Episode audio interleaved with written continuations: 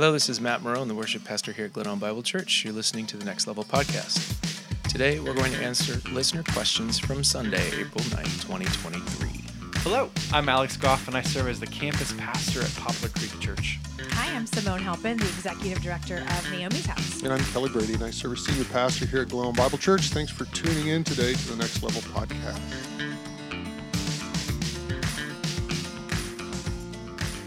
Good morning. Morning. Hi, everyone. It's Tuesday morning, not Monday morning. So, this is a little different rhythm for us. And we've had a couple weeks off, so we're back at it. Yeah. Yeah. How was Easter for you guys? It was Amazing. great. Yeah, it was really good. Simone, you have family time, y'all. I like my own personal family. I don't know, whatever. Yeah, what do you do? yeah, we. I had- saw you got a picture down front. and That was. I mean, it was just. Yeah. impromptu, right? Sure. It, definitely. Yeah. It was. Um. It was a great day. We had a great day. We did hmm. have some family over in the afternoon, and it was slow. That's what I liked about it. Did- There Yeah. wasn't this over. I, I'm talking to the wrong was amazing. people. I had a really slow, relaxing day. It was an easy Sunday. that sounds amazing. I was just taking my time. Every time I hear that song, Easy Like Sunday Morning, I'm just like, no. Not for me. you don't, you, you I don't don't get it. Yeah. Did you hmm. guys do? Well, we already asked Alex if he rested on. Are we on there? Oh, is the television on? yeah, the television's on. That's, That's- so funny. Okay. That was creepy. I just turned it off. Uh, Let's just keep going. Yeah, no, we uh, for the listeners out there, we are in my office today because because we're recording on we re- usually record on the platform Monday mornings, and since we're recording on Tuesday, well, they have women's Bible study on Tuesday, which is a nice plug here for women's Bible study if you want to get involved. we have women's Bible study on And that was Aaron Christner's voice doing Yes. the sound check. And so uh, that came through the TV in my office because we have the services piped in on, on the TV in my office. Oh, okay. Uh, Gotcha. Yeah. So, all right. Sunday, uh, so Sunday was great. Easter Alex was great. asked a great Yeah. question earlier before we started. He said, "What was the the best thing about Sunday? You know, what Yeah. was uh, however you worded it, not the worst thing, but you know, what is what Yeah. was something that you know, one of the the tough things, and maybe you could relate to this too, Kelly. Um, one of the tough things is there's just so much going on. It's hard to be in the moment. Yeah. Yeah. Every other Sunday, it's very easy to be in the moment. More easy, right? It's just yeah. Uh, but on Easter, there's just so many moving parts and so many things to think about. It's it is hard. I had a couple moments where it was like, oh, I, I'm in the moment. I'm feeling pastoral. The rest of it was just kind of like, here we go. You know, I'm trying to catch up to myself. Right. Like, Yeah. how, how do you feel on Easter mornings? I like the kind of what would the word be the kinetic nature, the the almost the frenzy of it. I uh, that energizes me. So I love jumping into the baptistry and getting to be a part of that. Jumping out of the baptistry, getting up to preach. Yeah. The hardest part for me is my voice. Yeah. I just um, and then I've had some knee troubles of late. Standing for three hours was difficult. Yeah. Um, but you know, I'm not here to whine. I'm just you asked, so Yeah. Just the physicality of it um, is a. Gosh, I sound old, but it was a ball. It was a lot of fun. I'm The- glad the- you said it. I was hugely encouraged by the baptism testimonies. I went and listened to the Poplar Creek testimonies. We work really hard as staff with those getting baptized, not to put words in the mouth, but to shape um, their testimony in a way that the gospel is clear. Gospel clarity can be difficult. In fact, there's a, a question. Uh, for, it's the first question out of the gate today about baptism and its meaning and purpose. But um, we want gospel clarity. We preach through song here. We preach through sermons. We preach uh, through these baptism testimonies. So we, we don't want gospel confusion. And I was super encouraged uh, by the testimonies. That's good. Well, before we get in, into the first question, I did want to just bring this up real quick because there are probably some people listening who are curious about how did it go at PCC. Yeah. Um, so there's a lot to over the last couple weeks, we've done a we have done some outreach there. Mm-hmm. On Palm Sunday, we went out and flyered the neighborhoods. And, 5,000 door hangers. yeah, and hung hangers on door, you know, little flyers on door hangers and all that. So, and, and it was an ask to come to Easter. Hey, come to Easter. Uh, and on Friday, good on Good Friday, we had an, an Easter egg event where uh, For somewhere between 500 and 1,000 people showed up. That's the, it, was there ever an official number? Yeah, so um, we there were 250 cars, and we know that for sure. And Yeah. so um, there were some cars that had two people in it. There were some cars that had six people in it. Yeah. Um, I'd I'd push the numbers closer to 750 to a thousand. And what was what was so crazy about the day was that we were planning on around 300 people. Um, but what that what um, what that told us though was that uh, there was a need. Yeah. And, and looking out at the crowd, there were definitely some Glen Ellyn families and there were a few PCC families, but a ton of people that uh, did not have a church home. And so it opened the door for a lot of really neat gospel conversations and just, you know, oh, there's that passage in Romans about accepting others as Christ accepted you, you know, trying to model that love that Christ showed us Yeah. on Friday. And it was just a lot of fun. And so then the the question is, okay, is that going to translate? Are people going to actually come Mm-hmm. out to Easter? And we're happy to report that, that we did. People Yeah. did. People came So out from the, the, neighborhoods. what was the attendance on Sunday morning? Yeah. So uh, I'm pulling that up now. Um, Ballpark. it's like 168, 165. yeah. We had, between two services, Be- right? Between two services, so total we had a 168 people attend at Poplar Creek, 168, and to put that in perspective, usually on a Sunday we uh, run around 75 people. Yeah. So it's twice the average attendance, Yeah, Yeah. which is great. That's It's- amazing. It's terrific. Praise God for that. and the coolest Lots of visitors. Yeah, and the coolest part was seeing the fruits of some of the labors. Mm. So there was one person that I was talking to on Sunday that was talking about how they were really wrestling with the fact that they had kind of fallen away from their faith in the church and they were praying and they're like god give me a sign that you want me to go back and they walked outside and there on their door was the door hanger Here's a sign. yeah, like literally.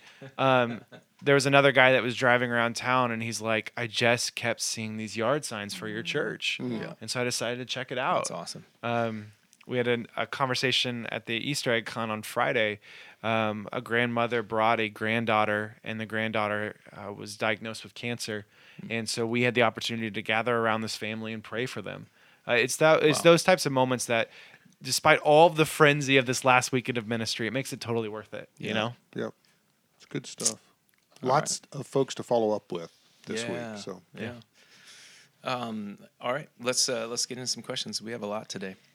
First up, during baptisms on Sunday, the point was made that baptism is only a symbol, and you don't get saved by getting wet. How do you reconcile this with Peter's sermon in Acts two, where he connects baptism, repentance, and forgiveness? Yeah, so in Acts chapter 2, verse 38, um, Peter uh, tells the, the crowd, it's, it's the crowd out on the streets gathered after Pentecost, has, is, is in full um, bloom there. The Spirit has descended, and people are saying, What's going on? And he preaches this long sermon, and then, and then he directs them. He's saying, Repent and be baptized, every one of you, in the name of the, Jesus Christ for the forgiveness of your sin, and you'll receive the gift of the Holy Spirit. Um, so it, I would say, you know, he connects. He does, in fact, he gives them instructions. Um, they ask, "What shall we do?" Is their question. How do we respond to this? And he tells them, "Repent and be baptized, and you'll receive the gift of the Holy Spirit as well as forgiveness of sins." Uh, simply because he's attached baptism there doesn't mean that baptism saves us. Um, I think that the best thing we could say is that baptism is an expression of faith. It's um, it's an indication of repentance. So John the Baptist came preaching in the wilderness. He said, "Repent." and produce fruit in keeping with repentance. Demonstrate your repentance. So there, there's a lifestyle of repentance. And if you're newer to spiritual matters, uh, repentance is to turn from sin and turn toward godliness. It's an active lifestyle of trying to cultivate godliness. And, and we're not saved by producing good works. So, but we express the saving work of God in our lives. We demonstrate that God's at work in our lives through things like baptism. So I think it's it's he's just saying that here is how you can express your repentance. Repent and be baptized, every one of you. And so uh, you know, a verse like this, we need to we need to make sure that we understand that we take it uh, in the context of not just a singular chapter, but all the New Testament. Um, so you know, Paul says to the Philippian jailer in the same book, Acts 16, he later says, "Believe in the Lord Jesus, and you'll be saved." He didn't even mention baptism. Now, the Philippian jailer and their whole ha- household goes on to be baptized, but we need to be really clear that we're saved by grace. That is, it's, it's a gift through faith, apart from anything we do, and we're justified before God by our faith in Jesus, not by our faith in our works. Yeah. I always felt like the imagery of a wedding ring was helpful. That uh, uh, you know, talking about expression, a wedding ring is an expression. Wearing a ring doesn't make you married, That's right. right? Yeah. But it's a symbol of the commitment I've made. It's it's an outward symbol of the inward commitment I've made. Yeah. yeah. you know, um, anytime you're wrestling with something like this, where, because if you just read this one line, it does sound like that, right? Repent and be baptized, every one of you, in the name of Jesus, uh, for the forgiveness of your sins. You receive the Holy Spirit. Yeah. So, um, read the paragraphs before. Like if you're seeing a, a, a line or a section that doesn't Make sure to read it in context. Yes. Yeah. Read the paragraphs before, the chapter before, the chapter after. Ask yourself some questions. What's going on here? What uh, culturally, what's going on? Where is this happening? So, um, and we just, you know, we just finished the book of Acts um, with some of it, and like right here, the they just they just received the Holy Spirit. It just happened Right. right? Like it just happened. There's a big crowd. Um, people, the people who did receive the Holy Spirit are speaking in some of the crowd's native languages, and it's kind of a kind of a it's, it's a chaotic scene. And some of the people are accusing them of being drunk. Right. And Peter steps out and says, "No, no, no, no. These guys aren't drunk. This not. This isn't what's going on." And he goes on this long explanation of like, you know, this is what's happening. And so, I mean, if you take all of that in context, you could easily come up with a lot of reasons why uh, Peter would be prescribing an outward sign of, you know, like An he- inward reality. Yeah. eh, totally, yeah. I mean, can you imagine what that, how what that would be like in that frenzied of a scene? And people are speaking all kinds of languages, and then, and then people start coming forward for repentance and baptism, and like, I don't know, it, it would set it off on a different trajectory. Like, Uh, along those same lines about context, um, isn't it true that baptism is also the new circumcision? So, like to go even deeper and further back, it's not just this is not a new idea. Yeah. That we'd be taking outward symbol. Mm-hmm. Right. I just I think that's important just to mention as well because at one point circumcision was for a certain people group only, and here is the gospel that um, empowered by the Holy Spirit. It's a symbolism that um, is not is no longer just for a certain people group. It is the God. I mean, the gospel is now available and made um, an uh, the outward symbolism of it for all to participate. And I just think that's an important point to to know and to make that um, for those of you who are have been longtime believers and haven't been baptized to know that it goes all the way back to the beginning of the Bible. It's not just a um, it's not something we just see in the New Testament, but this is the commitment and the symbolism of your faith demonstrated through your actions. Um, goes all the way back to the beginning of the Bible. Is it is it true for like first century Christians? Because talking about the importance of like studying context, Matt, uh, for first like first century Christians, baptism happened almost immediately after that confession and repentance. Yeah, I think so. I think that that's safe um, to to say that th- the earliest church baptism happened immediately, almost, or Yeah. and uh, as the church grew mature, there were um, there was often a catechism required, and it took some more time. Catechesis just means learning or instruction, and um, and uh, new believers were required to go through an instructional period to make sure they understood the gospel. Yeah. and um, Okay. Because that might be one of the reasons why Peter is is putting baptism so close to this is because maybe that's kind of what the the expectation was for that time. Interesting. I do think it's important um, that we not diminish the value of baptism. In our tradition, baptism doesn't hold the prominence that I think it could hold, should hold, um, um, because we it's um, it's a symbol. We should we should not forget it's also a command. Christ said, "Be baptized," and so it's important that I think Simone was touching on. It's important that we not uh, diminish the symbols we're given, such as the Lord's Supper, communion, baptism. These are very important. It's a real opportunity to preach. It's so encouraging to me, and I would assume to everybody, given the response from Sunday, to hear people share their testimonies just prior to baptism and watch people get get dunked. Yeah, there were th- there were three sermons preached at PCC on Sunday. Right, exactly. All right, let's go to the next one. Uh, second one, I'm confused about the resurrection's significance. Is it actually a promise that we will be raised too? If so, I didn't realize that. Wouldn't Jesus' death alone have been sufficient to forgive our sins, allowing us to live eternally with God? Why do our bodies need to be raised? You know, the first thing that comes to mind for me is our bodies need to be raised because God loves our bodies. Um, Yeah. And I don't think we talk about that enough. Creation was God's idea. It wasn't my idea.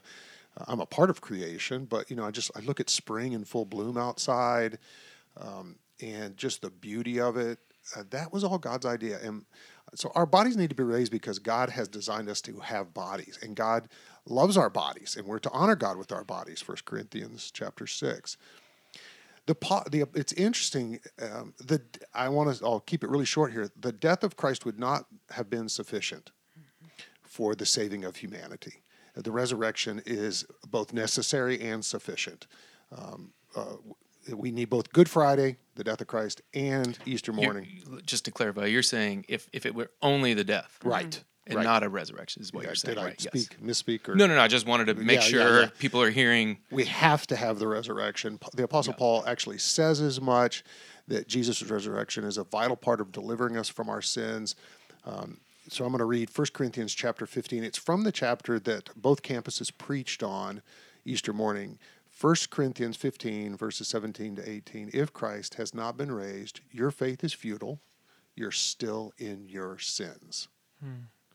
So it's not um, only the death of Christ that delivers us from sin, but it's also it's the death coupled with the resurrection um, that are needed for the forgiveness of sins. So A lot of this goes back to how you grew up viewing eternity.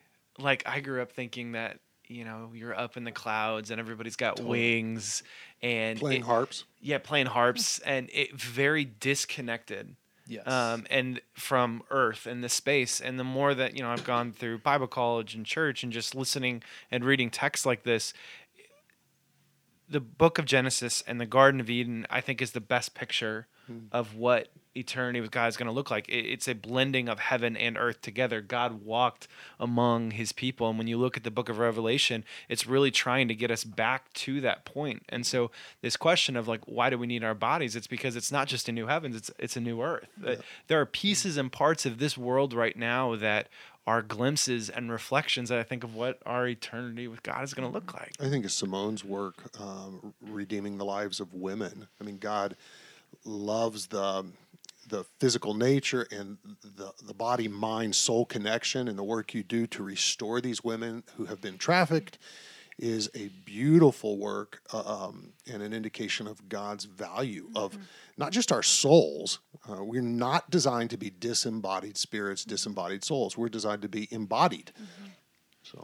Have you ever thought about how the disciples didn't anticipate Jesus res- like that he was going to be raised? You, like yeah. he They were surprised. They isn't that kind of like oh we are so dumb like you know like hu- humans will have equal yeah. surprises, yeah I'm- yeah I'm yeah sure. and I I think what why that struck me differently this year um, and this is gonna just show my age s- speaking of feeling old I, just the more you know Jesus and and walk with him like all of a sudden this becomes so much more like rich you know it's just I- Mm-hmm. Full. sa- I Yeah. just sat at what like you said felt like a funeral Friday night at Good Good Friday service and I grieved. It was it was a beautiful service. So I don't want to like I make sure I want to say that. It was Mm. A beautiful ma- funeral. It was it was well it was just so well done and it prepared my heart to grieve so that I longed for, For Sunday, Sunday. Oh, I yeah. mean longed for it. And I when thinking about this question, I thought, why didn't the dis- why were they not waiting outside the tomb? knock, knock, knock. right? Like, why were they? Because he says, Jesus says multiple times, That's right. I will be raised. I am the resurrection. So, why were they so surprised and why were they not waiting? And I think, I, I hope I can make the connection to this question. um, dying, Jesus' death was not enough. He had to be resurrected because we all die too.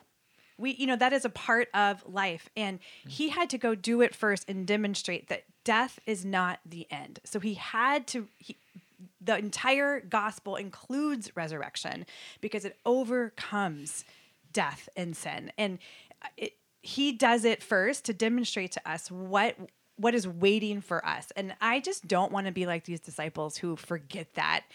And, and I can understand, or I, in a small glimpse of like that grief in that morning, that maybe it clouds your judgment and you're just so in the moment of grief that you forget everything that he said.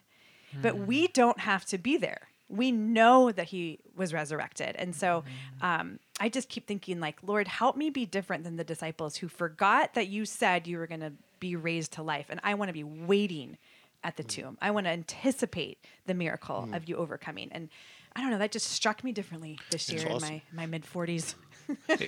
In the midst of hardship, just as the disciples forgot the end of the story, we can forget the end of the story in the mm. midst of our Yeah. hardship. Yeah. Yeah. Yeah. You know what I love about this question is the person is asking, is it actually a promise that we will be raised too? If so, I didn't know that. The answer is yes, it is a promise. You will be raised too. You will receive a new body. That's one of the reasons why we need to go through this process. Kelly, I was waiting for Kelly to give his God as a process oriented, Yeah. you know, God. Why? It's the next question, or it's later anyway. yeah, sure. Yeah. Um, Why but- is he, he is process oriented? But I love the fact that somebody wrote in mm-hmm. and this is news to them because you know what? And and don't feel belittled because of that. Don't feel small because of that. Right. All four of us in this room still to We're this learning, day, hopefully. have moments where you're like, oh gosh, I Yesterday, Okay, all ye- Yesterday, I drove to Charleston, Illinois, to see my son. I took him some furniture. He just moved into a place, so I had six hours in the car yesterday. Which for me is, I love the road trip, and I listened to Easter sermons uh, preached by uh, various churches in the area. I listened to about ten sermons, and I learned. I had these a couple aha moments Yeah. that were just beautiful and brilliant, and since the Spirit at work in the churches around us, Yeah. in our community. So I was super thankful for that. but yes, you you will be raised. You will receive a new body. Let me re- Um, read this Romans 8 verse here. I we know that the whole creation has been groaning as in the pains of childbirth right up to the present time. Not only so, but we ourselves who have the first fruits of the spirit, so the the first inklings of the spirit, we groan inwardly as we wait eagerly for our adoption to sonship. Mm. And then he says the redemption of our bodies. Yeah. And you know, after the entering of sin, like I read a paper on this in seminary, just how, about what it meant for the ground to be cursed. Our world is cursed. The ground is cursed. It doesn't. It doesn't produce the way that it was supposed to, the way it was intended to, and neither do we. And so, all of those things will be resurrected to what Alex was talking about earlier, and there will be a combination between the new heavens and new earth. But we will be here mm-hmm. a- and because like what you were saying about you know how you always thought about heaven and i always did too that it was just this far off place very celestial ethereal, Disconnected. Mm-hmm. disconnected but no Yeah. it'll be very connected you'll be very physically present here on Well, this I- earth and it'll look different but it'll be different. Mm-hmm. And you'll i think we can we can safely say it'll be a highly productive fulfilling experience. Mm-hmm. So I, I would go so far as to say the best day on earth the day of deepest relationship the day of richest relation, relationship and richest productivity will be a, like a day in heaven we'll, we'll use our gifts our capacities our talents Yeah. To bring him glory and to bless one another yeah That that makes me so much more excited than floating around in heaven playing harps. right Isn't this uh, also in the context of Eden? Don't we go back to the garden? Or back is that, is is- that debatable? back is is probably loaded. I think we Mm. go forward to a to a beautiful. You read the Book of Revelation, and you get this. There are the two trees there again, and the Uh-huh. fruit of the trees feed the people of God, and there's a river. So yeah, it's it's Edenic. Mm-hmm. It's like this garden, but It's a city. It's a Yeah. City, yeah. Yeah. New Jerusalem. Nice. all right let's um, let's go to the next one it seems to me that jesus could have done more to establish the historical truth about his resurrection for example by appearing to 10,000 people instead of 500 or personally writing about his own death and resurrection so why didn't jesus make it incontrovertible that he died and was raised from the grave I love this question. I had to look up incontrovertible. I can't wait. Let's choo- let's dig into this. Great question. When exactly does evidence become incontrovertible? Okay, let me start with that question. For example, the question asker says that 500 witnesses are not enough for incontrovertibility and proposed 10,000 might be needed. What about the person who next says, well, 10,000 isn't enough for me. I need 10,001. In other words, when does the demand for evidence stop? Yep. When is there enough evidence? And as you suggested, uh, the, the question asker, if four gospel accounts, Matthew, Mark, and Luke, uh, of Jesus' life aren't enough, and we actually needed Jesus to write his own account, an autobiography, what do we say to the person who next demands, well, it's great to have an autobiography by Jesus of Jesus' own life, but I need to actually meet with Jesus or I will not believe. This is act this demand for evidence is what Jesus met with in Thomas, one of his followers, who said, I'll not believe unless I see the wounds and see him raised with wounds. What Jesus is gracious and compassionate uh, to Thomas, shows him his body. He says, Here, put your hand in my side, uh, see my wounds. But then he goes on to say, Because you've seen me, you have believed. Blessed are those who have not seen me and yet have believed, which means the listeners, because we haven't seen Jesus. We don't, we don't have that luxury. But belief is still uh, reasonable. There's still good reason to believe, and we can be happy in that. The desire for incontrovertible evidence is often, I think, a, a distraction. Yeah. Uh, it's a desire to do away with the need for faith. Mm-hmm. It's interesting to me that uh, was- the truth is there's a more there's more than enough evidence for those who want to believe, and there'll never be enough evidence for those who do not want to believe. Yeah. Humans are interesting in how they treat evidence for the resurrection, even when it is in fact incontrovertible. Let me give you an example. So consider the human reaction to the resurrection of Lazarus. The mm-hmm. human reaction was divided at best. Some people, a good point. Mary and Martha, saw the resurrection of Lazarus and said, "Oh my gosh, you're you're you're the Christ, you're the Messiah." Lazarus came out of the tomb, embraced his good buddy Jesus after being dead for 4 days. The interesting thing is, some people saw that resurrection and they got angry Yeah. Their response was they were actually mad at Jesus, and it was it was the resurrection of Jesus uh, of Lazarus that convinced the Jewish religious leaders that they were now had to put Jesus to death. So it's fascinating with evidence. I I get it. It's it's very human to want more evidence.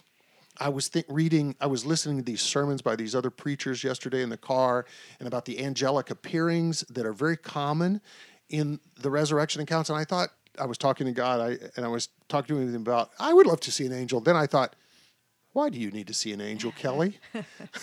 and I and I thought, you're right, God. I don't need to see an angel. I I have all that I need for faith, life, and godliness. We're told. So the the, uh, the desire for in- more evidence is very human, but let's be careful that what, what we really want is not to live by faith. That's it. Yeah. Yeah. I was going to say the the other story that came to mind when talking about Jesus was the parable of the rich man and Lazarus. It's this wild, wild, wild parable in Luke 16 uh, where this this rich man. Uh, It's actually not told as a parable; it's told as a story. is it really? Yeah. See, still learning, guys. Yeah, still learning. Um, this rich man is ignoring the poor around him, and and Jesus is telling the story about how he is um, in hell. And Luke sixteen verse twenty seven, um, this rich man says, "Then I I beg you, Father, to um, t- to go to my father's house, for I have five brothers, so that he may warn them, lest they also come into this place of torment." But Abraham said, They have Moses and the prophets, let them hear them. And then in verse 31, um, Abraham says, If they do not hear Moses and the prophets, neither will they be convinced if somebody should rise from the dead. Even if someone should rise from the dead. Even. Yeah. And he's saying, and I think it's an homage to his own resurrection, that there will be many Jews who do not believe, even when I'm raised from the dead. Yeah. Yeah. It speaks to this reality that um, no matter how much evidence there is, there's going to be people that are, as you said, Yeah. enraged. And it, a lot of it's perspective too. I mean, in some ways, the question sort of implodes on itself, uh, and I don't mean that as a disrespectful uh, observation. But Jesus could have just showed up and said, "Hey guys, I'm the Messiah. I'm going to die right now, and I'm going to be raised in three days." But he didn't. He spent three years doing ministry, traveling to different cities, different towns, raising people from the dead, performing miracle after miracle after miracle. And so, I, like that's a that is a whole lot of evidence. It's now, whole- you may not think that it is, but I do. Yeah. Right. If you don't think that it is, uh, but you're still wanting You're to still know the truth about God, you're still seeking, then just ask Him. Ask God. Pray. Ask Him. Reveal yourself. I, I did a long time ago. Like, was like, okay, God, if this is real, I need to be convinced. yeah. And now I wasn't like, you know, oh, like, you know, it, it was, I think I had good intentions and a good spirit in, in doing it. Um, but I, I remember asking God, just like, uh, okay, I, I want to believe, but I, I don't know how. Would you please show yourself to me? I I don't know if this is worth adding, but there were other people at this time and centuries before and after Jesus who claimed to be the Messiah. I can't name one of them. Theudas. Okay, well you can. True. My point is that uh, however many years later, two thousand years later, we are still talking about Jesus. So I don't. I to me, it, I've never struggled with the question about evidence. You know, I think what you just said the evidence of my own life, my own life transformation, my own heart, and the peace I have from a commitment to Jesus is the evidence that I need. I know myself before Jesus, and I know myself after Jesus. That's the evidence that you know keeps my faith going Yeah. um but I also think about the practicality of it's been over 2000 years and we're still talking about it. We're still worshiping this God who is different than any other God who says, "I will die and forgive you and love you so that you can repent." Hmm. Which is so different than every other God who says, do all of this and then I will love you and forgive you. It's just that message has stood the test of time and that to me is yeah. the evidence. You know, also, I don't want an autobiography. Mm. I don't. I don't want to hear. I want to hear from the people that were around him, writing at different times and looking at how they all line up because they do line up. Mm. They line up unbelievably well. that is far, far more evidence than somebody writing their own account of their own life and the things that they did. Mm-hmm. As soon as somebody writes their own account and starts saying some things that are, oh, I did this and I did that and they're unbelievable, I, I find them unbelievable. Mm. I want to hear about the people that were with Yeah. you. Like I want to hear their perspectives and their what you know what they. There's a reason why you have to give uh, uh, what's it called references Credit. Yeah. Mm-hmm. references. Like you just can't write up a resume and say this is who I am and this is what I did. No, people want to know. Okay, well, let me uh, let me verify that with other people's views right and on they you. and obviously to me i feel like it's obvious you know the writers of the of the new testament who were giving these eyewitnesses account wouldn't have chosen the way in which jesus revealed himself after the resurrection as a credible eyewitness account. Right, Right, because women totally. didn't have a testimony. They didn't have two feet to stand on. And yet that's who jesus appeared to. Those were the eyewitnesses the first to see his resurrected body. And so uh, again to me that's just more evidence that Let me don't say I let me read the section from Acts that Simone is referencing about false messiahs. Uh, Gamaliel, a, a Jewish religious leader, stands up and um, and he's he's defending the persecuted uh, uh, apostles. He's saying, "Hey, give these guys a break, because if their Messiah is not the real Messiah, this is all going to fall apart." And he gives as evidence other false messiahs. So it's Acts chapter five. Um, the uh, he says, "But a Pharisee named Gamaliel, Luke's reporting, Gamaliel, a teacher of the law, um, Acts five thirty four, who was honored by all the people, stood up in the Sanhedrin, and ordered that the men be put outside for a little while, those that, the apostles that are being persecuted by the Sanhedrin. Then he addressed the Sanhedrin, saying, Men of Israel, consider carefully what you intend to do with these apostles of Christ. Some time ago, Theudas appeared, claiming to be somebody, and about mm-hmm. 400 men rallied to him. He was killed, and his folks scattered, his followers scattered. After him, Judas the Galilean appeared in the days of the census, led a revolt. He was killed, and his followers scattered. So it's interesting that Christ's followers only grew in mm. their strength of testimony after the post resurrection appearances. Mm. That's evidence. Yeah. yeah. I love that passage. There were 40, and I was a part of one of the Easter sermons I heard yesterday, so I'm actually, um, it was fresh news to me 40 false messiahs during this period. See, that was my point. That's a lot. it would, yeah, it would do us. I think about that passage a lot because I often think like it would do us well, Christians. It would do us well to have that posture mm-hmm. uh, that he had. Like, hey, man, if, if God's in this, and mm-hmm. well, it it would do pastors really well to have that posture because we tend to think the church rests on our shoulders. Yes, mm. right. Like we need to we need to find the the doesn't, charisma. Doesn't mean you can check out no. do nothing, but still, yeah. like you don't no. have to feel yeah. the burden and weight of responsibility of growing the church. Yeah, yourself. and there, and there, frankly, there's a tension there. I, I need to be diligent, but God yeah. has God's growing His church. Yeah, oh, that's good. All right, um, next one.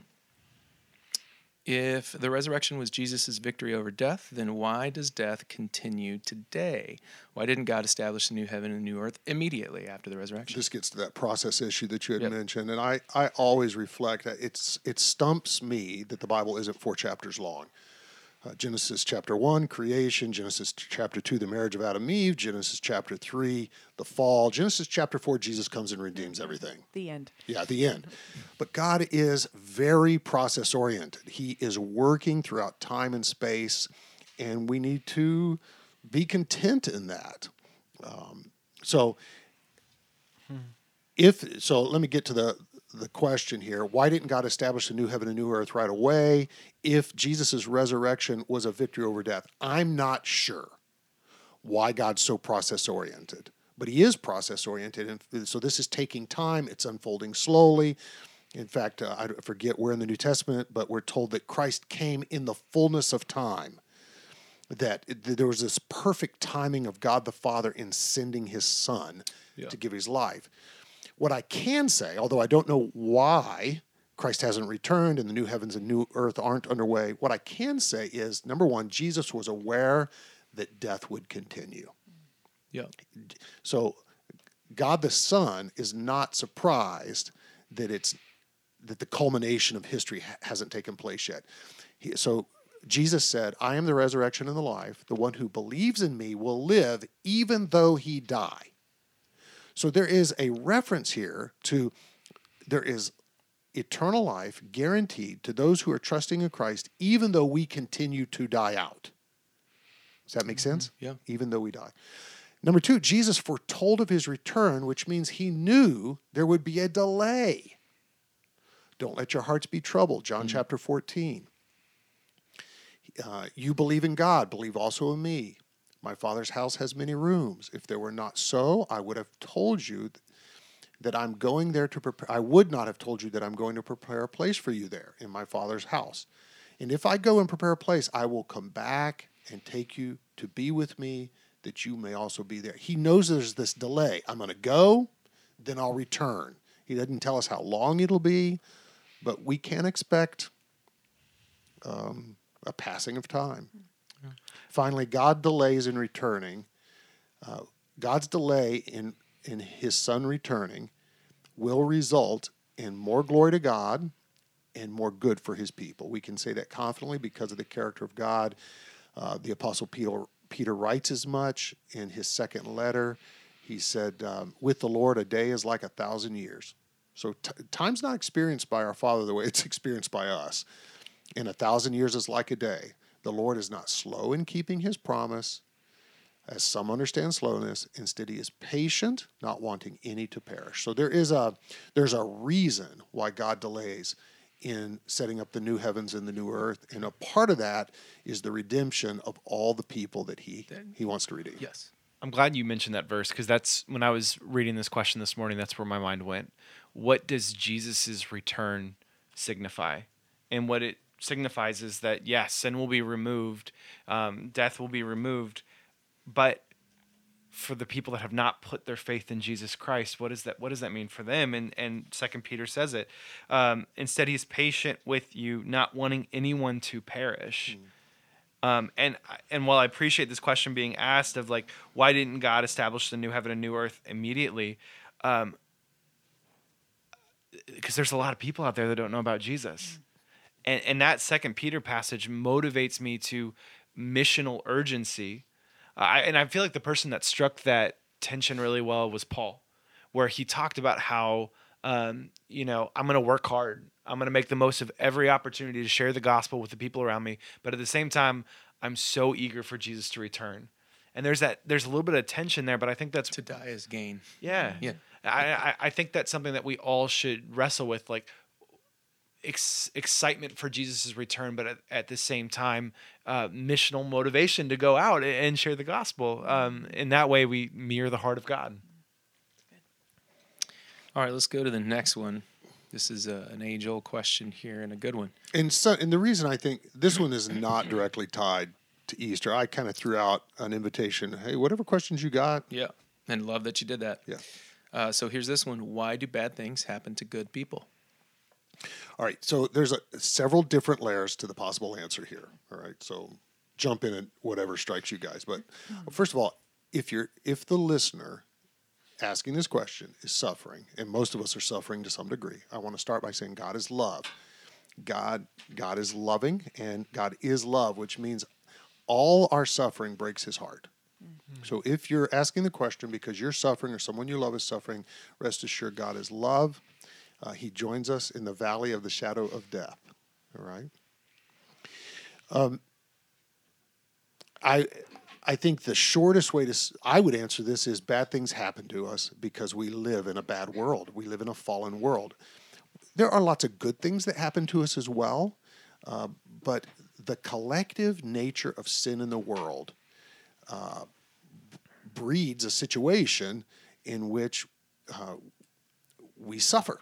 And so all the cumulative sin in the world uh, brings suffering into our lives. And so sometimes we suffer simply because we live in a world that's full of suffering. Why do uh, you know? Why do bad things happen? Uh, it, take comfort in the fact that bad things also happen to Jesus. You know, we don't pray to a God that doesn't understand, Yeah. that hasn't experienced the the wounds of living in a broken world. And Simone, like you said earlier, don't let the bad things now cloud cloud you or cause you to forget the beauty of the mm-hmm. resurrection. Mm-hmm. That the worst thing is never the last thing. Mm, that's a good word. Mm-hmm. All right. So I've done my best to answer the emotive part of it. Yeah. Now let me try and challenge, okay? I want when we ask the question, why do bad things happen to good people? I want to challenge our understanding of who is good. Someone came to Jesus once and greeted him. It was a very common greeting. And the greeting was, Good teacher. And he went on to say, Good teacher, what must I do to inherit eternal life? Jesus, wanting to try and get the man's attention, said, Why do you call me good? Now, this would, for us, it'd be like me seeing somebody at the gym and saying, Hey, what's up? It's just a really common greeting. And so this guy goes, Good teacher. And Jesus responds, Why do you call me good? And then Jesus said, No one is good except God alone. And the reason he turns it on this guy is he's wanting the guy to think about what is good, who is good. He's wanting the guy to realize that no one's good but God alone. He's wanting the guy to realize Jesus is God. Y'all following this? Mm-hmm. All right. I point this out to the question asker because no one is good but God. So when we ask the question, why do good people, why do bad things happen to good people?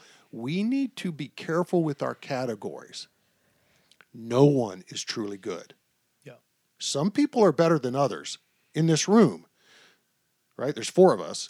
Some someone in here is most moral, and someone in here is least moral. Can you quickly just rank us? I'm just Yes. curious. Yeah, please let's do it. Simone is most moral. I was just kidding.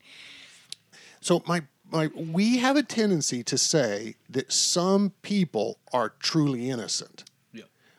And it's true, some are more innocent than others, and some don't deserve to suffer as much as they do. But there's no one truly good. We're all sinful. That's that's the point I want to make. So we're all sinful, we're all contributing to the sin in the world. And the only good person is Jesus Christ our Lord. Praise God that he came. He Alex's point, he joined us in our suffering. So perhaps the more compelling question is why do good things happen to bad people? And this is exactly what C.S. Lewis said. I'll give you a problem. I'll give you an answer for the problem of evil. Why does God allow evil to continue? When you give me an answer for why does any good happen at all Yes. in a world filled with bad people? And his point was good happens because God is present here. Mm. Yes. yeah. I think my heart wants to hear what you're saying over and over and over because this is a question we face all the time at mm-hmm. Naomi's house. And and I don't mm. think any woman is raising her hand saying I'm perfect. exactly. Right. But in spite of knowing that none is no one is good except for God, we know that in our in our heads, like that's a theological truth. We know that and we know that logically.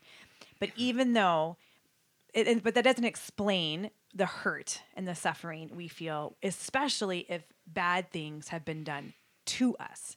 And so, despite the truth that no one is good except for God, that doesn't always logically solve the emotional Absolutely. pain. And so, because God knows that, He will come and enter into that suffering and that pain with us, and His presence is what heals us. Um, and I just can't like I, I can't I can't preach that loud enough. Like mm. I can't sing that loud enough on a and and you know in worship or or whatever or have that conversation in depth enough with the person who needs to hear it because God's presence inviting him into your life and into the moment and even into the pain mm-hmm. is what heals us. Mm-hmm. Yeah. I'm glad that Kelly a- answered it in, in two levels because, you know, sitting in a, you know, pretty posh office sipping coffee saying things like, why do good things happen to bad people isn't a comfort to somebody who Suffering. had something horrible happen to their three or four year old. Right. Yeah, absolutely. And so I, or in a, I think of the women trafficked, the statistics around abuse, right? right. Childhood abuse for women that are trafficked, uh, I'm assuming are astronomical. Very high. so I, you know, for me, one of the things that when I think about things like that, or when something does happen that's you know in that arena, then it hits close to home. I and I start to kind of just question and wonder because that happens to all of us. Um, you know, I think about well, what's the alternative? The either God is allowing this to happen, and I have to reconcile why that a God would do that, why God would do that. The alternative is there is no God, and this is meaningless and senseless and pointless. Yet I still feel the devastation. I don't like that alternative. Right. That alternative offers zero hope. That's right. The alternative that the God of the Bible offers is that, yes, you will suffer. This is going to be difficult, but I will not waste it. Mm-hmm. I will not waste it. Your suffering will not be wasted. It will work for good. Yeah. You may not see it. You will. Yeah. You probably will not see it. Mm-hmm. For a while. Exactly. Right. In for this a while. life. But it will work for good. Yeah. So that's one route. The other route is it happened and there's nothing you can do, say, think, feel Yeah. about it. There's there's no there's no remedy. That's the other option. I just I don't love like that the- option. Well, I love you're pointing out the worldview for a Christian. The Christian worldview is n- that every tear shed will be redeemed. Every tear shed. Yeah. Such hope. if you are um, listening to this and suffering, um, I just want to plug the beauty of the church that we're just not. Uh, God's intention is for you not to suffer alone, for you to cry alone. I, I think of First Thessalonians five eleven. It says, "Therefore, encourage one another and build one another up, just as you were doing." Places like Naomi's house, uh, the beauty of that, the beauty of what's happening at Poplar or Glen Ellyn, is that um, people can come in with those tears and find someone to listen. Yeah. It's good.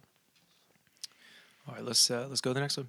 This isn't about today's sermon, but I was wondering. In Matthew 12, Jesus says that you cannot be forgiven if you blaspheme the Holy Spirit. What exactly does he mean, and how does this line up with God's love for us? So, generally speaking, to blaspheme is to accuse God of evil or call God evil. It's it's it's to speak or act in a way that attributes evil to God. That's blasphemy.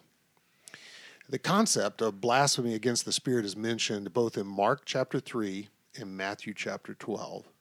Jesus had just cast a demon out of a man, and the man was formerly blind and deaf, um, and now and then could see and speak uh, and hear. And a group of Pharisees accused Jesus of being able to cast this demon out because Jesus has a devil in him, or he is the devil. Uh, and that's when Jesus begins to talk about the blasphemy of the Holy Spirit. He says, Anyone who speaks a word against the Son of Man, they had just spoken against the Son of Man, Jesus, you'll be forgiven. But anyone who speaks against the Holy Spirit will not be forgiven. His point is this miracle of exorcism, delivering this man from a demon, was done by the Holy Spirit. He's telling these Pharisees be very careful when you not to label the work of the Holy Spirit as evil. That'll you'll not be forgiven. So the Pharisees had witnessed what was irrefutable proof that Jesus was working under the power of the Holy Spirit. Well, they claimed instead that he that Jesus was the devil or possessed by a devil. And blasphemy against the Holy Spirit has to do with accusing Jesus Christ of being evil or demon possessed. That's what it has to do with. Uh, this particular type of blasphemy, I'm not sure it's duplicable. Interesting. I think you I think it was unique and a unique warning uh, to the people present that day or present in and around Christ's earthly ministry. Don't call what I do by the power of the Holy Spirit as evil, or you'll not be forgiven. It's a warning to them, basically. And I, I think perhaps it's there are there are people that believe you you actually can't commit this sin anymore because Christ has been raised and ascended. Uh, whether or not you can blaspheme God, you know, that's really kind of an academic argument. Let's get to the only unpardonable sin. This question comes up a lot. People don't want to commit an unpardonable sin. They get afraid. Have I blasphemed against the Holy Spirit? Um, the only unpardonable sin I see currently today is to deny that Christ is the Messiah, that Jesus is the Messiah, the Christ. So Jesus is real clear whoever believes in the Son has eternal life. Whoever rejects the Son will not see life. If you're asking that question, have I committed it? You haven't. Right. Right. You're probably not Right. callous, so callous that Yeah. you've committed it. Because it's coming from a hardened heart where you're not Or even if- wanting to ask the question. Or if you think you've, and I've run into people that are obsessed with this, or if you think you've committed it, ask forgiveness, Repent. repent, and move on. Someone may be concerned that they've done that, and because of Uh, their yes. interpretation of this verse, they will not be forgiven. I've actually met uh, uh, OCD, you know, the obsessive compulsive mind that gets fixated on certain things. This type of verse can really be a burden to to folks that get fixated or stuck on something. Yeah. And and I that is not of the Lord. I would say if you think you've done it, confess it, repent, and move on. Yeah, it's a good word. All right, let's go to the final question. During the Good Friday service, there was a reading out of Genesis about the curses that Adam and Eve received. Eve was told by God that her desire will be for her husband, but he will rule over her. Do you think that if Adam had been the first to eat the fruit of the tree, that women would rule over men? As in independent and assertive females, these verses, as as an, an independent and assertive female, these verses, along with how the church has treated women in some cases, confining them to children's ministry and women's ministry, for example, can be extremely frustrating. I feel that women have been oppressed in some cases by men interpreting these verses wrongly. I feel that women have been oppressed too, um, in some cases, by men interpreting these verses wrongly. Um, the curse spoken in Genesis three is was never meant to be license for men to mistreat women. could I just be even before we enter this conversation, laying like some foundation? um, when we're talking about women's roles and things like that, it's it's it's a spectrum. People fall along uh, a spectrum, but wherever people land on that spectrum, the thing that we should all agree on is that all people and all genders are worthy of dignity and respect. And if you are taking a passage and using it as a weapon to strip somebody of their dignity, um, that that is unchristlike Yeah. and wrong. Yeah. All of humanity was made in the image of God. Yeah. It's just that people who do that don't know that they're doing that. So it's a good word. It's a good reminder. It's just not quite. We're quite. it's preaching to the choir. Oh, right. I'm sorry. I'm using scripture to weaponize people. I didn't realize that. That's that's the unfortunate part of the conversation at times. But Agreed. go on. So I do think that this scripture and many other scriptures have been misused. And um, as Simone points out, um, those that misuse them don't always recognize that they're they're weaponizing scripture. Um, I'm I'm glad that an independent, assertive female who wants to lead is listening to and present in worship at Glowing Bible Church. That's that's fun. I I have two daughters in their 20s. I hope that they are full of the Holy Spirit and find their gifts and utilize them in the church. And, and if their gifts are to lead, and both my daughters, I think, have leadership gifts, then man, I hope they lead. I so the initial question is do you think that if Adam had been first to eat the fruit of the tree that wom- women would have ruled over men? And so I'm afraid that the question asker is um, misunderstanding the curse. The, the curse is just that it's it's not uh, an affirmation of design. It was it's a it's a description of how things are going to go badly. God's not showing up and saying, "Hey, because you did this, you're now punished, and you'll be forever under the thumb of of um, men." He's saying, "Because you've done this, the consequence is that the relationship between men and women is going to be broken. Yeah. This is going to be a bad outcome." And I actually prefer the ESV translation in this particular verse because it says something, it uses the word contrary. And I know the other uh, interpretations don't, but because the other interpretations always made me feel like your desire will be for your husband, that the, the woman is just running circles around the husband going, I desire you, I desire you, I desire, and this is the, the result of the curse. But the ESV says your desires will be contrary to your husband. And so, eh, what that paints for me is the picture that your marriage is going to be really, really difficult. Yeah, You're there's a- going to desire different things. There's a tug of war. There is a tug of war happening. Whereas before it was harmonious. Yeah. Now it's going to be. You know, And yeah, so I, I've just got three bullets here. The fall broke. The, the fall broke through the rebellion of humanity, both Adam and Eve's. Uh, it broke the relationships, and the curses spoken by God were indications that that male female relationships are under this this burden, this tug of war. In Christ, all this is going to be restored. There is an, an equity and blessing. Um, but I would say, for me, uh, I have a complementarian theology. The fall and subsequent restoration of all things through Christ does not negate the design of male headship. So for me, men will uh, will through Christ now lovingly and sacrificially lead in home and church. In other words,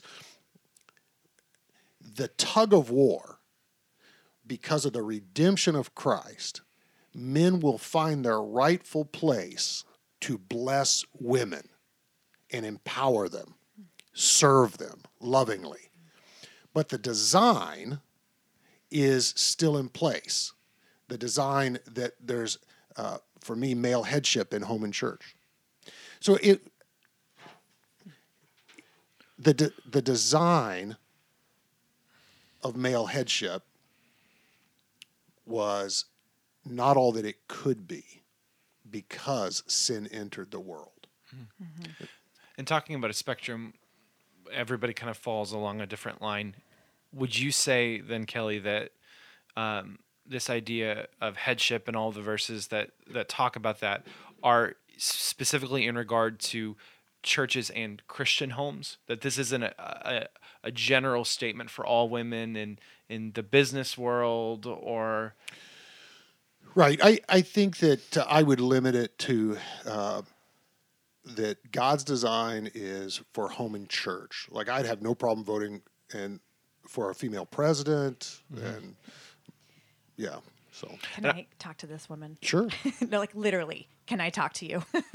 I I just want to uh, just recognize that as uh, she identifies herself as independent and assertive, and I get that. And I truly, this woman, you can call me, um, because there are so many really rich, in depth resources that help people and she might know this i don't want to assume that she's never she hasn't done any work on this but there's just so many good resources um, in interpreting the roles of men and women the egalitarian and the complementarian views that are really empowering that don't necessarily put everything in a clean box and i think that's what i love about you kelly and i will say it publicly forever is that you're so easy to talk to about this Oh, you're sweet. no, I mean it, and it's important for others to know that, um, especially this woman, that um, this is a safe church to have these conversations. And if you get to a point where you're dogmatic about your theology on this specific topic, then that's a question you have to decide. Is this still the right place for you? Um, but if you're in process or you're exploring or you want to know what the leadership thinks or you want to you want to dissect this and, and find the um, resources and the skills to interpret scripture um, this is also a place in which you can do that so i just want to tell this woman that she's so so so not alone um, and the other thing i want to say to her and i know that I, I know she probably means well. I want to give her the best of intentions when she says confining women to children's ministry and women's ministry. Is that I, I know the women who lead those ministries at Glen Ellyn Bible who um, are fantastic leaders and they are using their gifts to I think the fullest extent and and and I don't want to speak on their behalf but they are I I don't feel like they feel confined. They are doing an amazing job in what they're doing and Amy Coyle especially is discipling my children and I have this conversation with her all the time. So I just really want to like I don't want I don't think she's implying that women's ministry and children's ministry Is lesser. or- exactly. yeah. I, I really want to highlight the fa- the fabulous work that women leaders at Glen Ellyn Bible are doing, particularly and frankly, they're not limited to that at Dome Bible. Right. I just aren't. right. I just So, I just was like, oh, that word confining them is. I know what she means. it, it does happen. It's it does happen, Yeah. right? But I I also just don't want to diminish the beautiful work in leadership that. Aaron and Amy specifically are doing here at Glen Ellyn Bible. So, um, kind of the story of PCCs before the adoption is that we had uh, female elders, and um, that was probably the area that we spent the most time talking about in that exploratory phase of like if this could work. And we didn't want to make the decision unless every single one of our elders was on board, including the female elders. And where we landed was what we see highlighted the most throughout the Bible is the character of the leaders. And we really wanted to know the character of this church and what you're talking about with Kelly, that openness, uh, willingness to have a conversation, genuinely trying to interpret the Bible well. We, we saw that. And um, that's that's the church um, that you guys are attending. And it's, it's a joy to be a part of that. Yeah, I think just a final, for me at least, a final word on it. Um, I still think about what was told to to me and my wife as we were standing at the altar. Um, well, we were in Puerto Vallarta, Mexico, so right on the ocean, but altar, You you know. got married in Puerto. Did you really? Yeah. And Rob Toll married us, actually. Rob Toll was our pastor. Um, and Rob pointed out, you know, he talked briefly on the wives submitting kind of thing. And uh, I- I'm married to a very strong woman, like very Amen. opinionated, very strong. I love it. Um, but like, at, while she is called to be submissive, I am called to die for her. Hmm. Yeah, the New Testament burden is much heavier on men than women. But right, like, Yeah, and, and so Yeah, shed blood, go to those the two cross. things if you can truly combine those two things It's beautiful. and if you can do that well I, I can't speak for women but i would think like who doesn't want a husband that would die for you hopefully every day right and and that to me that has a wide range of meaning die that doesn't mean i'm just going to jump in front of a bullet for my family. That's like I'm gonna die to this really horrible thing that I want to say right now. Right. Hmm. I'm gonna I'm gonna stop. I'm gonna yield. I'm gonna make that die. I'm gonna Yeah. I'm gonna lift her up. I'm gonna All the flesh that's so common in masculinity. Oh, man. All man. the ego. oh gosh. We're going to put that to death. Yeah, constantly putting things to death in a man's life. I'm gonna take care of the kids because I can see you're overwhelmed. I'm gonna do the dishes tonight because you've had a long day at work. You know that. Just this idea of like, how can I die to myself and my own desires to Sherry love my t- wife today? Sherry told me this morning she's going to write a country western song titled "You Don't Make the Bed Anymore." So as I hear you talk about doing dishes, and I, uh, one of the I clearly have something I need to die to and start making the bed again. you know, we had uh, there was this, this a tough season. We were living in the city, and it was really tough. Like I was working just about every day of the week. I worked at the church, but then I also had a little side gig, so that uh, Jennifer could stay home. She it was her lifelong dream to stay home and be with the kids. She wanted to homeschool. Like she had all these dreams as it from the time she was a little girl. And for me, like I went off and lived life and was a rock star for a while, and it was kind of like the way I justified in my mind. I was like, well, I lived my dream. Why would I not want mm. my wife to live her dream? So I'll work these two jobs and we'll be good. And and there was just this season, probably around the time kid number two came, and it was just like I'd come home from work and I just want to come in and chill. Like I mm-hmm. want to come in mm-hmm. and not talk to anybody, and I want to come in and just turn off. And I, you know, and I, and this was just day after day, and obviously that wasn't happening. And I was just getting frustrated that I had no me time. I had no time to decompress. It's just not happening. And I went in and talked to the lead pastor there. I was just like, what, what do I do? You know? And this may not be the best advice, but it spoke to me. He was just like, right before you open the door, you pray. You ask God for more stamina, for more endurance, I love that advice. and then you buck up because you're the man, you're the husband. Suck it up, Buttercup. And I was like, That's awesome. You serve. Yeah. like good. and i know that's not the in some ways that's not the healthiest thing but for me it was good advice and it actually worked and then i was able to have conversations i felt peace i did feel more energy i think there was a super, supernatural transaction that happened where i was enabled but i was also able to be real and be honest with jennifer and just be like mm-hmm. "Ugh, can you know how can this work? And you mm-hmm. know but the lead pastor's point was like this is a season. It's not life. Mm-hmm. You know he's 30 years older than me. You know what i mean? There's just wisdom coming in there. Mm-hmm. But i do think that men and women are built differently and we do have different capabilities. And i don't know that if a the wife would have come in and asking for that same kind of advice he would have said the same thing to her I'm not sure. I don't. You're looking at me. I just want to say that I think the heart of what you're all trying to communicate that I agree with is particularly within marriage, it's a partnership. But other than that, there's no definition biblically of roles in dishes and raising kids and oh, homeschooling and Yeah, all yeah, of that. Partnership. So, Good point. yeah, and I- so for someone who doesn't homeschool, who works full time and doesn't volunteer at my kid's school, I Yeah. mean I do in some capacity, but anyway, point is, uh, we just I, Serving one another is the point. I think, yeah, I think what we're looking for in the heart of this conversation is that within the context of men and women and them flourishing in the way that God has designed them, it, a healthy marriage recognizes how your partner flourishes and you push them to that flourishing. You serve them, you hold them into this high esteem and regard. The only reason why I am able to do the things that I do is because I have a husband who's standing behind me saying, Go, babe, go.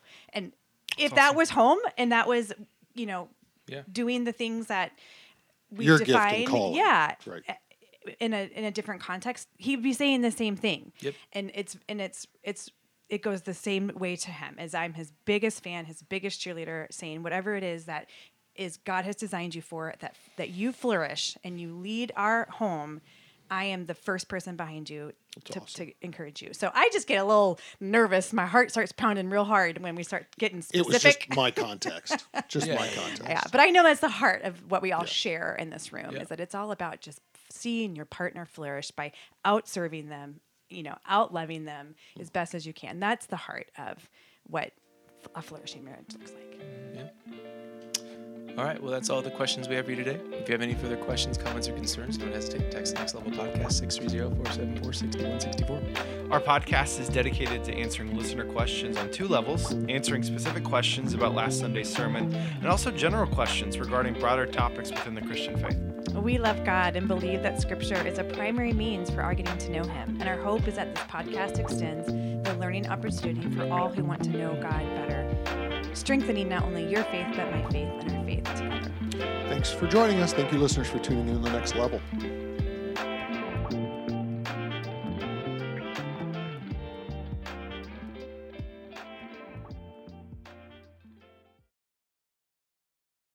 Boom! Prophecy.